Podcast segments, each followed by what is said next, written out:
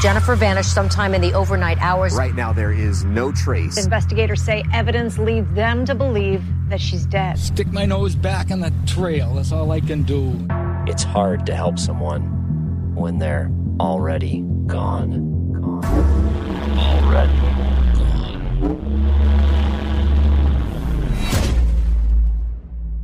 Hey everyone, I'm Nina Innsted, and I'm here today with Collier Landry. Collier is a podcast host and documentary filmmaker, and he's here to talk about his story. You may be familiar with his work, the documentary A Murder in Mansfield, or his podcast, Moving Past Murder. Thanks for joining us. Thanks for having me, Nina. So, when I do interviews like this with someone who's been through um, something regarding a case or historic event, depending on how you want to look at it, I find it's best to just let you talk and let you tell your story because you tend to have an idea of what you want to say and what you want to share. Sure, that wor- that that works. Um, so I guess we'll start at the beginning. Well, we're both from. I mean, I know you live in Georgia now, but we're both from that. Uh, seems to be a slightly sketchy area of the Midwest. Yes. yes, we are. Uh, um, Ohio, Indiana, Michigan area, um, tri state area. I don't know why things of this nature seem to go down in these places, but they do.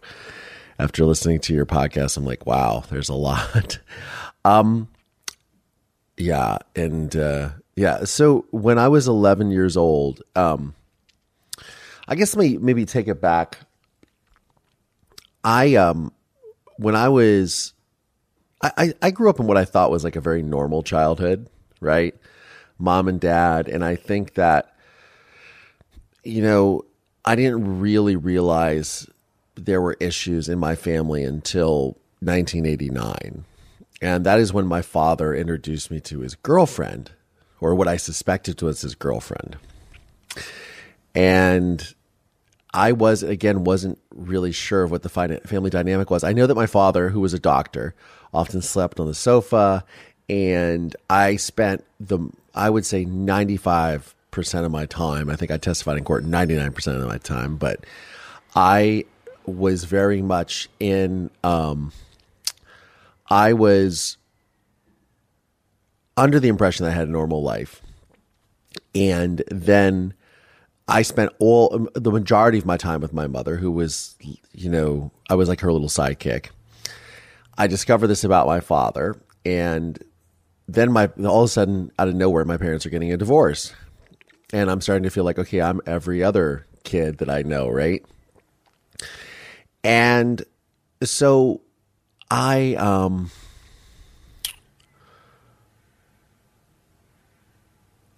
Th- my father and my mother, things got really nasty. And what I ended up sort of finding out later is that my mother and my father had an agreement. My mother was very aware of my father's philandering, and she even knew about his pregnant mistress. and she, yeah, and she, um, she was like, look, if you don't involve our son, you can do whatever the hell you want. I don't I don't care. But it wasn't until he involved me that she's like, you know, you can you broke the code. you kind of you know you know, and so she um she was very protective of me. So she filed for divorce from my father, and what ensued was just really, really nasty. And, you know, I was sort of a little bit ping pong between back and forth between the two of them, but it wasn't until I woke up in the middle of the night on December 31st, 1989, to the sound of what I thought was a scream. And then I heard these two loud thuds that I knew something was really bad. And I heard these footsteps walk down the hall and they stopped in my doorway. And I was, you know, I always slept as a child with my door open. So I was laying and I just happened to look you know, with my peripheral vision. I could see these feet in the doorway and I was like, don't look up. And I firmly believe that if I had looked up, I wouldn't be sitting here. And I ended up, the footstep, the feet went away. And I woke up the next morning, went downstairs, and my father was sitting on the couch. And, or sorry, before that, I ran to my mother's bedroom looking for blood, scrambling the sheets. I noticed the sheets were all out of order. Was a mess. Like my the, the way the bed was left was not a normal way my mother would leave it. My mother, I still to this day wake up and the first thing I do is make my bed, and so that was my mother's sort of mo. And I come downstairs and I see my father sitting on the couch. He has a towel wrapped around him. He had just taken a shower, and I said, "Where is my mother?" And he doesn't say anything. I say, "Where is my mother?"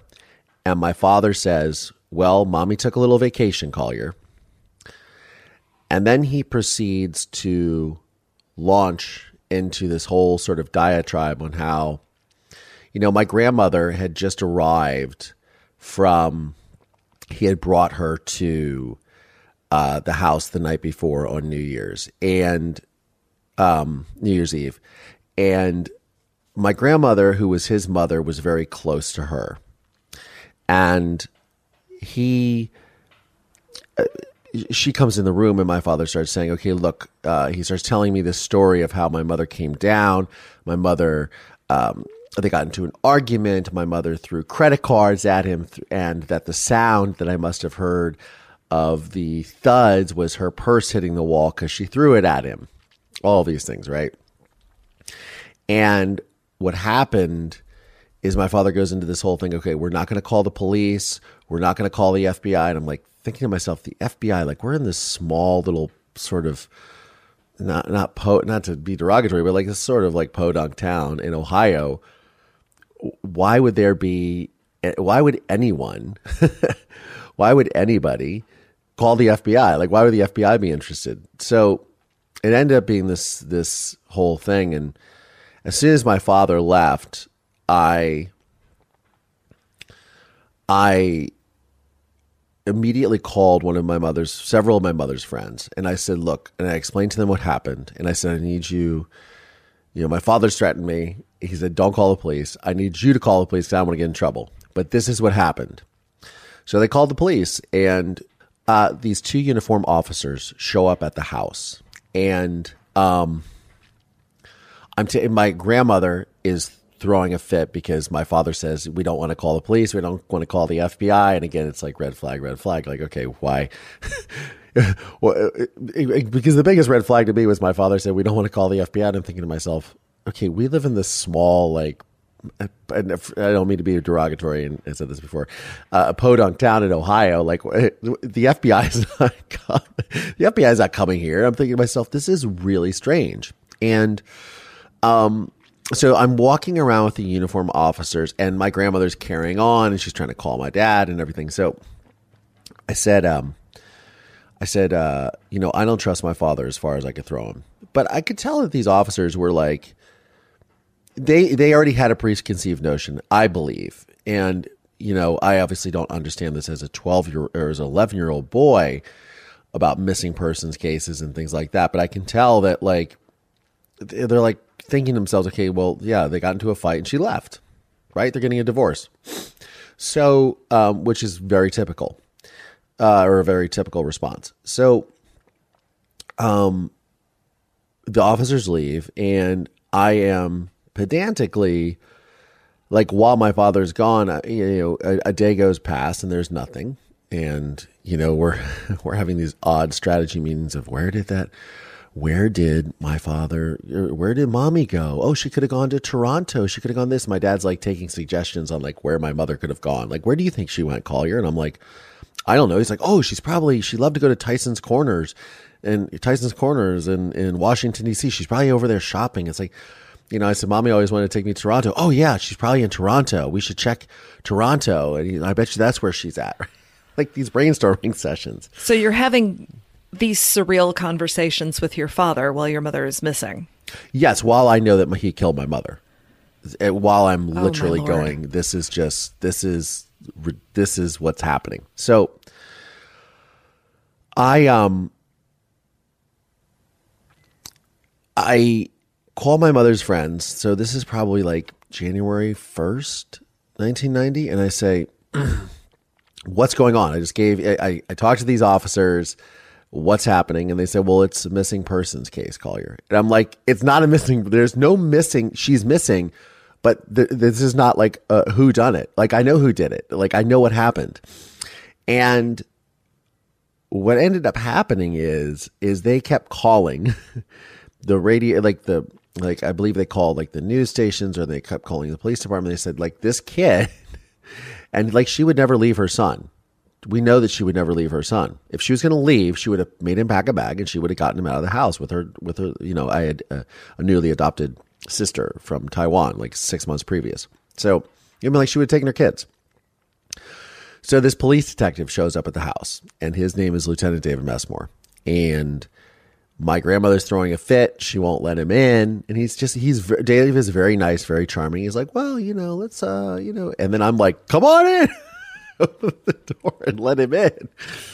And my grandmother's furious. She's calling my, my father again. This is my, my grandmother is, you know, my father's mother, who was extremely close to my mother, which is the odd thing. But, you know, like a good Italian mother is very defensive of her child, her firstborn. So my father, um, you know, she's screaming and hollering, and I basically say to to Lieutenant Messmore, you know, look, my mother, like my mother's like my mother would never leave me. Like my mother is not like missing. My mother is is dead, and he's looking at me like this kid, and he gives me his business card, and so the next day school starts, and I'm like, okay, this is my chance because that night, like, so it's January 1st and New Year's Day. My father, like, his girlfriend comes over and brings like a pork roast and sauerkraut. And it's just super weird. Like, uh, okay, okay we're doing Insta family. Like, this is very odd. And I'm, and I'm disgusted. I'm just like, this is like, what is going on? Like, why are people trying to pretend this is somehow normal? and so I go to school the next day and I say to my principal, I give her the card and I'm like, you need to call the Mansfield Police Department and you need to talk to this guy. I want, I want to talk to this guy. So Dave Messmore comes down to the to the school and see the thing is is that at home like I have my grandmother hovering around me. I have you know my father potentially coming back. All these variables. At school, I know that I'm in a safe place. And I just tell him the whole story my father's violent history, the nasty divorce, the girlfriend, the this, the that, like his odd behavior, all of these things. And slowly, over the course of 25 days, this all starts to unravel. And I kept going back, you know, every day I go to school and I'd be like, call Dave Messmore. And I would literally talk to Dave at school and I would say, Dave, so tonight I'm going to go home. And while my grandmother's downstairs, dealing with my sister, I'm going to run upstairs and I'm going to pull the bookcases out of the wall to look for my mother's body. Like these are the conversations I'm having as an 11 year old child. I'm going to look for her purse because my dad said that she took her purse. I'm going to find her purse because I knew that she wouldn't leave without this one purse that she used all the time. Like these are the clues that I'm looking for. And this Wait, is. I, I have to ask were you scared? Were you afraid? I was very afraid. But the thing is, is that I was also extremely determined because I knew what my father had done. I'm like, look, motherfucker, like you're not going to get it. You're not going to get away with this. And so that is my, that was without question my motivation. And, you know, it was like game on. As soon as he said, mommy took a little vacation, Collier, I'm like, game on. Okay. I see you. All right. And, you know, I, I very cheekily say this, but like, this is what happens when you don't let your child have a Nintendo. you know, I was the last kid in my friend group to get a Nintendo. I got, got a Nintendo that year for Christmas. Like, this is what happens. Like, this is the monster that you create. So the fact is, is that I was very, you know, I, I, you know, I, education was was there was a very high value placed on education. In my family, both my parents were Ivy League educated. Uh, my father obviously is a doctor. My mother had her her degree in uh, as a dental hygienist from University of Pennsylvania. So there was a lot of that going on. So for me, um, you, know, it, it became this mission of I'm going to find out what happened to my mother. And it wasn't, you know, so Dave Messmore is coming back and forth to school. My father is coming home every night because he's moving his practice to Erie, Pennsylvania. And I kept saying to Dave Messmore, like, look, you know, what's going on with the case? And he's like, you know, we haven't found anything, this, that, and the other. And I'm giving him more and more clues as they unfold. But it's, my father's behavior is becoming stranger and stranger. Things like my father, who was very violent and who had the, you know, like, like this uh, proclivity towards violence and this, complete and obsession over like violent movies and things. Like he would show me and he'd be like don't cover your eyes. You're a little pussy. Don't do this? And this is what real men do. And things like this. Like this was his attitude towards me growing up.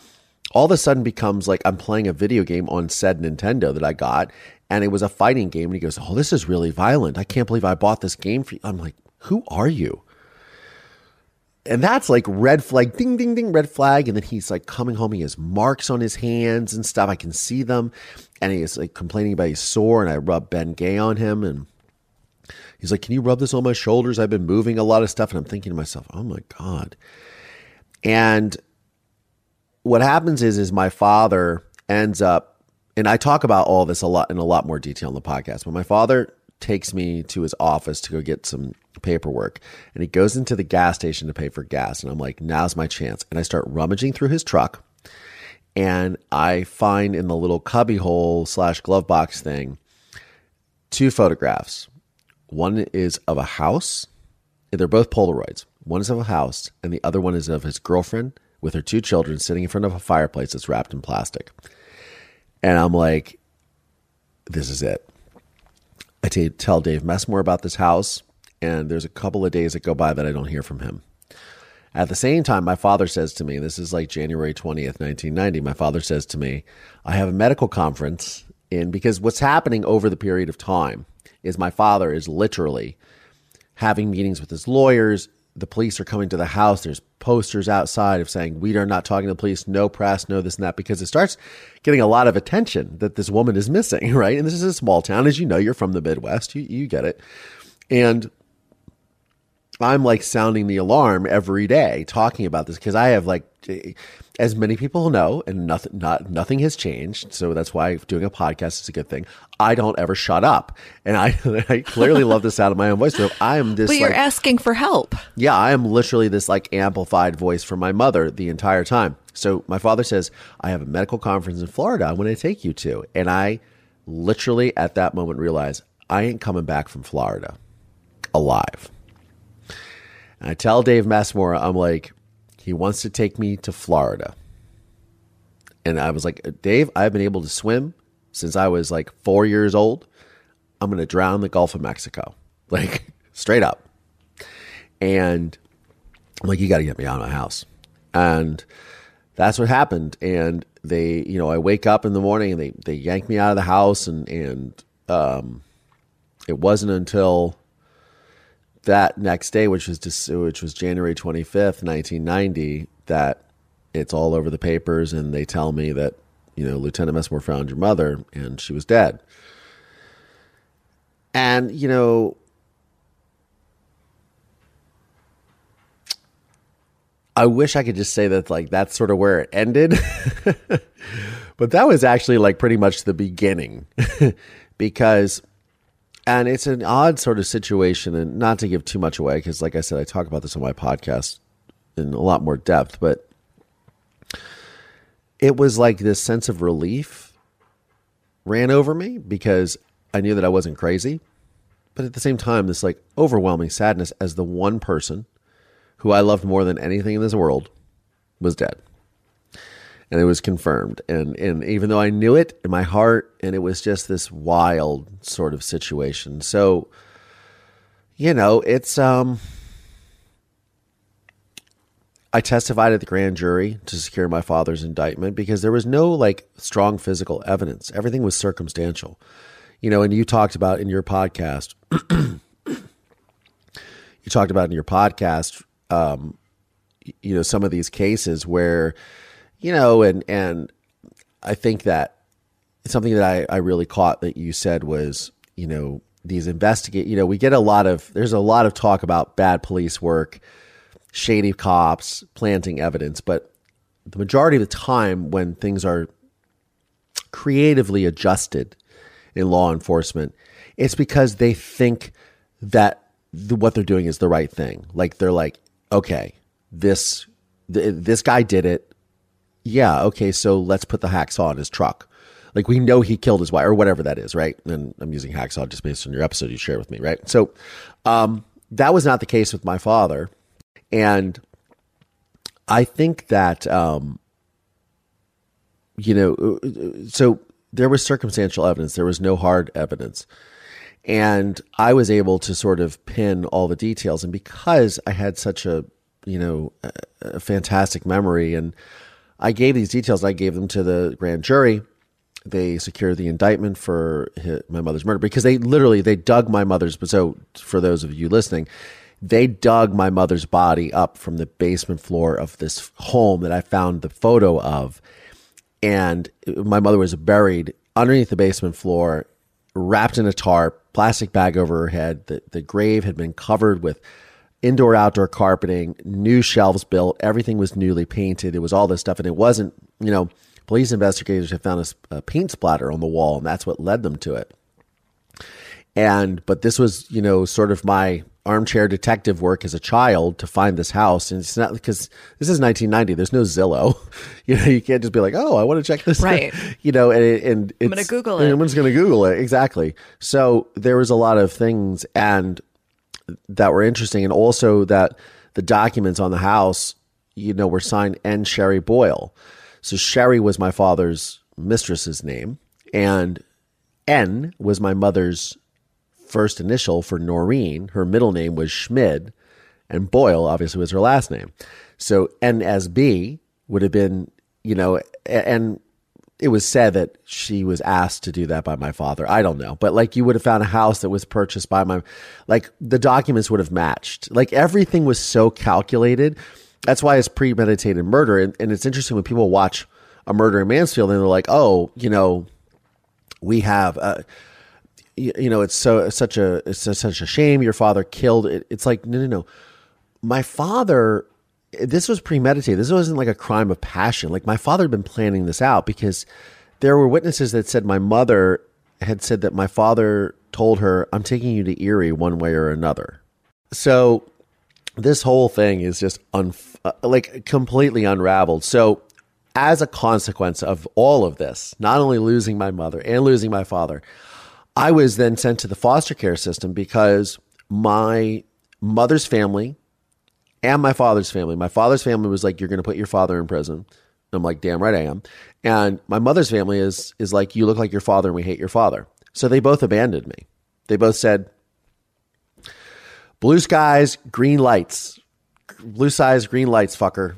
Have, have a nice life. And you didn't just lose your parents, you lost everyone. I lost everything in my life. And and you were 11. And I was 11. And listeners, we're going to take a short break. You didn't just lose your parents, you lost everyone.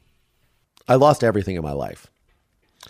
And and you were 11. And I was 11 and I was about ready to testify. I, I, I, had nobody. Like, I'm, and the one person that was like the most supportive and that could have comforted me and been like, "It's okay, Collier," had been taken from me which was my mother, obviously. And so it was a very scary, dark time for me. And, but I knew, and the crazy thing is, is that my father, of course, assembles this like crack lawyer team. And, you know, it's like, and it's just like the trial is this, is a fiasco. It's like the OJ, it's like that they literally called it the trial of the century. I'm just sitting here with my mouth hanging open.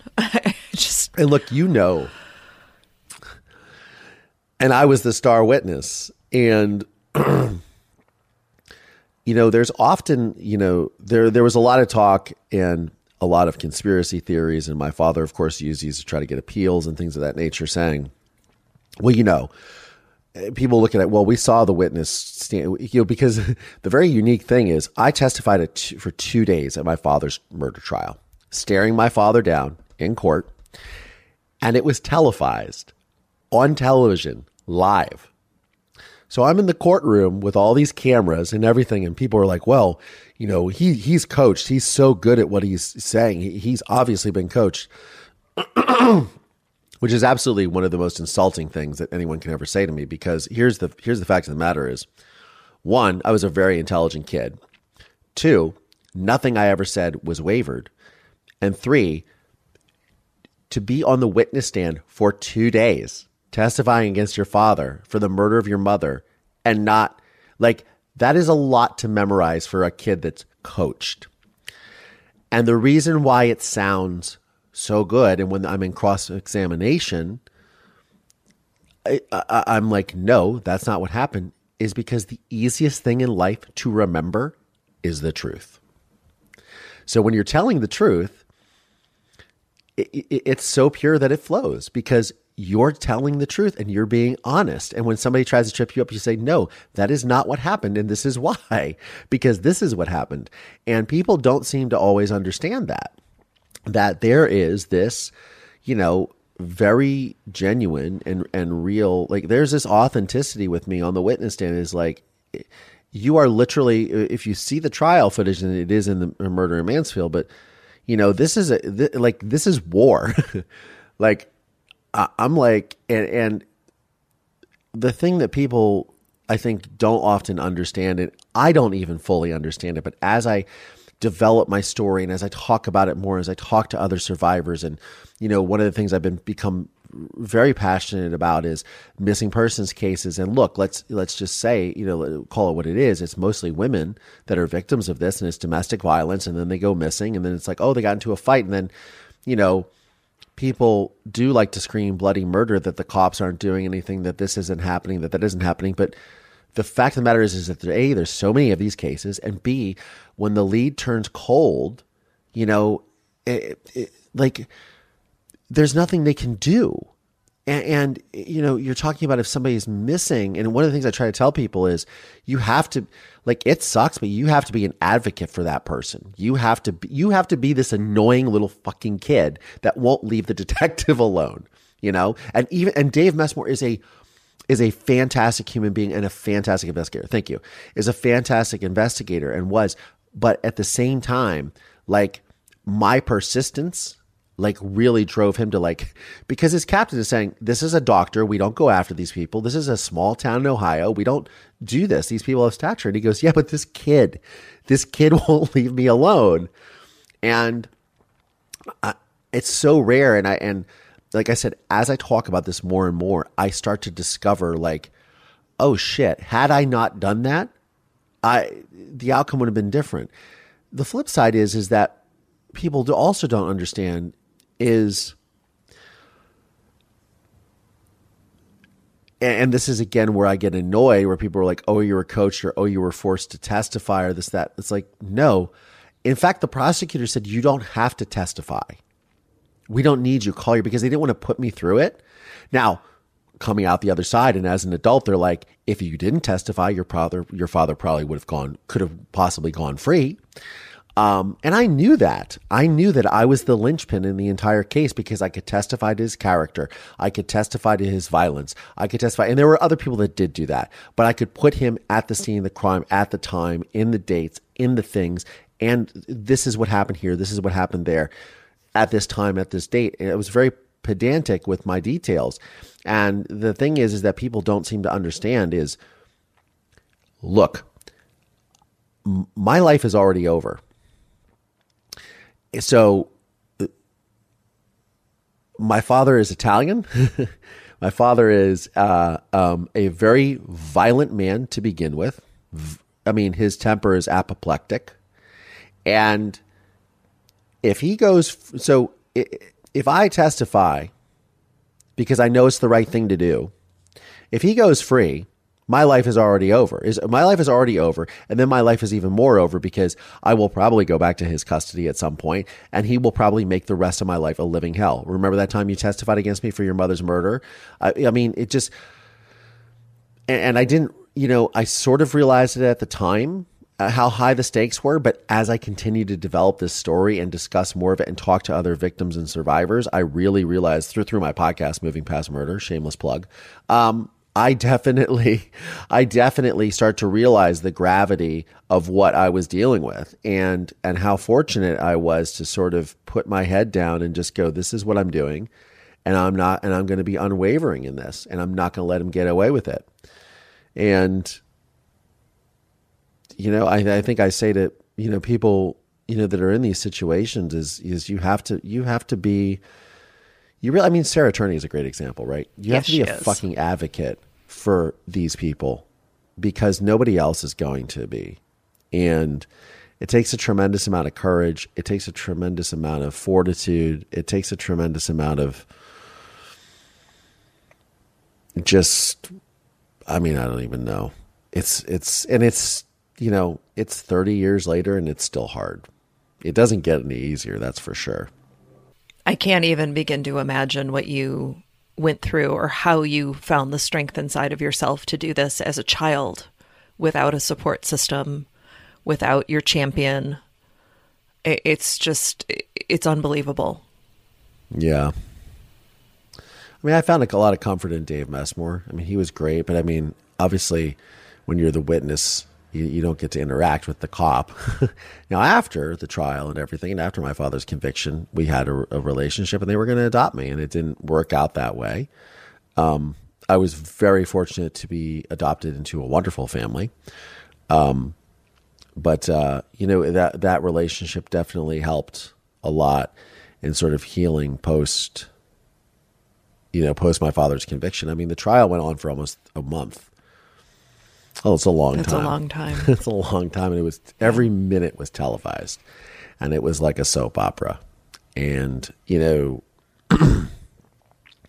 I, it's it's very strange because and I and I've only recently started thinking about this, but you know I obviously have worked in Hollywood for I mean I've been here for almost well I've been here for twenty years not almost I've been here for twenty years now, and I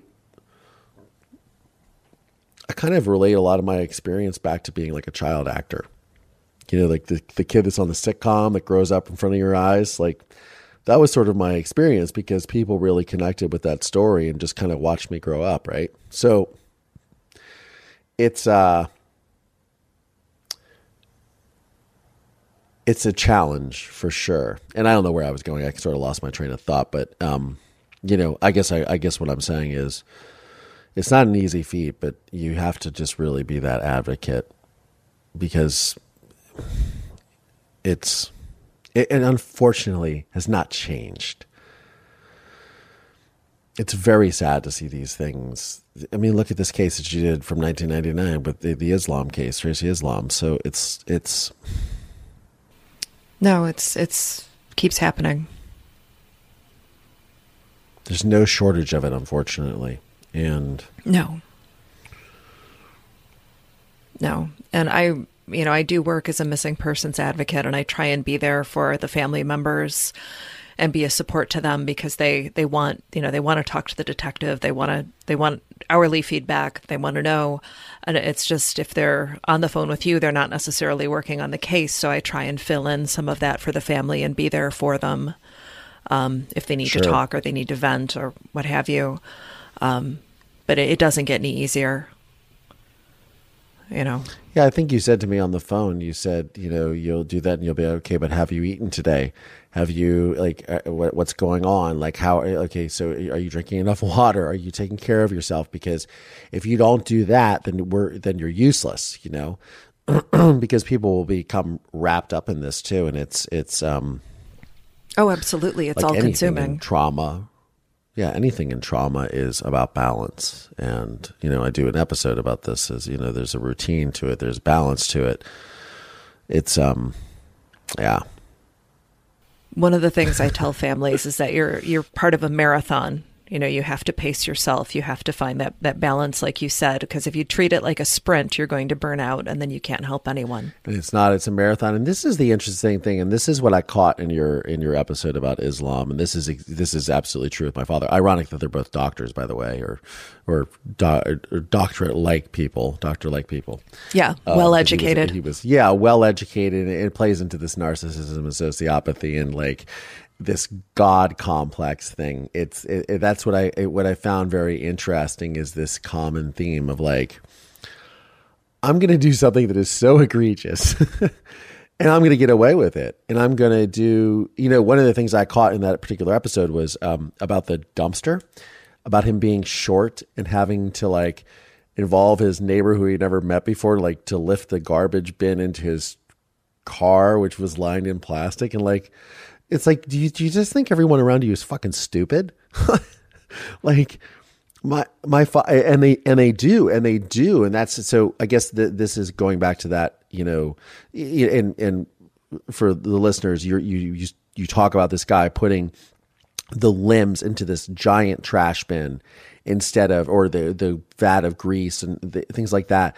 Instead of just throwing it into the regular trash which would have gone straight to the landfill and nobody probably would have found it. But because he went this extra mile to try to cover his tracks and the, and so back to your marathon com- comment why it's a, a marathon and not a sprint other than the fact that when the person goes missing you need to report them. You know you need to be proactive. Like that's the sprint part.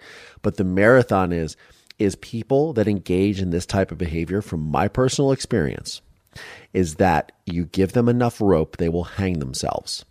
Because to be able to carry out something like this is sociopathy, narcissism. And because you have that on your side, that this is the way these people are, they are prone to mistakes simply out of their own hubris. They are prone to leaving these little crumbs. And it might not be blood, it might not be fingerprints, but it is behavior. It is changes in behavior that they don't perceive that people realize and go, or comments that they make, or they tell on themselves. They tell on themselves. It's very, very, it's very, very interesting. But yeah, that's my story, sort of in a nutshell. in a nutshell. Can I ask you a question? Mm-hmm, um, you know, I have some trauma in my background. Nothing, uh, not even close to comparable to what you've described. And some days I have to revisit it, and I find it just absolutely exhausting. Like it wipes me out for the rest of the day. Do you have that experience as well? Yeah, absolutely. I have that experience, and then you know, and as I continue to do this more and more with the podcast and with you know talking, I just recently started posting all this on TikTok, and TikTok blew up, and it, it, the thirst for this, and and it's great because I'm causing, I'm, I'm I'm bringing a lot of awareness to all of this, which is actually the very rewarding thing, and it's you know it's it's why I made the film, and it's it's why I moved to to LA is to get away from all of this um, you know, from the stigma of being that kid whose dad murdered his mom, but also to tell her story, to share with the audience, like this is what this is, um, the very real consequences of violence. But but to be quite honest with you, like I haven't taken my foot off the gas in thirty some years it's a it's a little. So, are you drinking enough water? I am drinking. I drink a lot are of. You water. eating enough protein? I, am definitely eating a lot of protein, and and that's also the thing too is when you are in these when you sort of in in this um and I do a I do actually a an episode about this uh, a little bit ago, um, a few episodes back, with this guy named Dr. Angel Iskovich, and he wrote a book called The Art of Routine. Now, his the book is is more of like business related and things, but I say, you know, for me, I relate to that because when you're in trauma, like one of the things that really does lead you out of that is having a routine. So like for me, it's like regular exercise. It's a good diet. It's like, you know, during the pandemic, I quit drinking, you know, it's all these little things that you just really practicing things like self care and love and loving yourself. And it's way easier said than done. That's for sure. Um, but it is something that I think is so key because if you're not going to be rested and look that's it's, it's also much easier said than done because it is hard to rest but if you're if you're in these situations i think uh, you know, what i would say to anyone who finds himself in this situation is, is you got to take care of yourself because you're not going to be any good to anyone especially not the person you're trying to to find the person you're trying to help. It, it's not going to work. So yeah. Self-care. Absolutely. And you know, working as a missing persons advocate and doing the work that I do, I'm actually, I, I, mentioned earlier before we got started that I'm going to Mexico next week. I'm unplugging. I'm not doing any social media next week. Uh, I'm, t- I'm not taking my laptop. I'm going to bring my phone because my kids are here. But I, I plan on doing like a nice detox and getting away from all of it for a few days. No stories, no stories, but we want to see what what beautiful Mexico looks like. well, maybe maybe I'll post a couple pictures to Instagram, but by and large, I, am going to unplug, and and I think that's Sure. important too. Um, can you tell listeners where they can find you? Yeah, absolutely. So you can find me on all the social media platforms at Collier Landry. Uh, you can go to my website, collierlandry.com. Um, my podcast that I host is called Moving Past Murder. You can uh, download that on all the platforms where you regularly consume your podcast media. And look, my my podcast is is true crime from a true crime survivor's perspective, and a lot of it covers one of the things that's very interesting that is very unique to me is I tell my story, but I also share my father's letters from prison and him the, to show manipulation and sociopathy firsthand because no one's ever heard them, and I have 500 of them Wow. over the course of 30 years. And so you, I read these letters where my father is essentially like gaslighting me for about my mother's murder, not admitting it, all this and and you know it, it, to to really show the insidious nature of this behavior and to and it, it has really been invaluable for my listeners, for my audience base, for uh, people on social media that see what I'm doing. And it's a, become this massive labor of love and i love love love doing it. And i'm i'm very i'm very aggressively tur- turning this into a career for myself because i'm i'm so passionate about it. And i'm you know look i'm just a kid that loved his mother and i still am. And you know father's day is right around the corner too. It's it's like these are tough times you know. It's mother's day every year it's father's day every year it's new year's eve it's like when she was murdered it's holidays and all those things are super are, are just really really challenging sort of yearly milestones for me every year and i have to i have to sort of you know take it in and people are like oh do you have a ritual? And yeah sometimes i guess i do but again a lot of it is just really being attuned to yourself. And and you know for those listeners that might be going through something similar to this you know you also have to just really always keep in mind just to be kind to yourself because this isn't your fault. You're not responsible for the actions of these monsters and you're also not you know you're you're going to go through phases. You're going to go through sort of self-destructive phases. You're going to whether that self-destruction is you know in relationships where you're not open to things or or whether it's you know eh, eh, choose your self-destruction whether it's substance abuse or usage or or just you know or, or cutting or, or things like you're going through trauma and you have to really understand that there's no shame in this and that there's no um, there's no like you're doing the right thing. Just take a breath take a beat. You'll get through it and that's ultimately like why I did the film, why I moved here, why I got into the film business to tell my mother's story is to literally speak to that one kid that was literally sitting there in foster care saying, I don't like what is going to happen to me. And I wanted to be that voice to say, you're going to be okay. You're going to make it through. Yeah, you made it. You did. Yeah. Thank you. You're welcome. Editing this week was provided by Bill Burt, and Olivia Holmesley is our production assistant. I'm Nina Innsted, the producer and voice behind the Already Gone podcast. I appreciate you listening, and please be safe.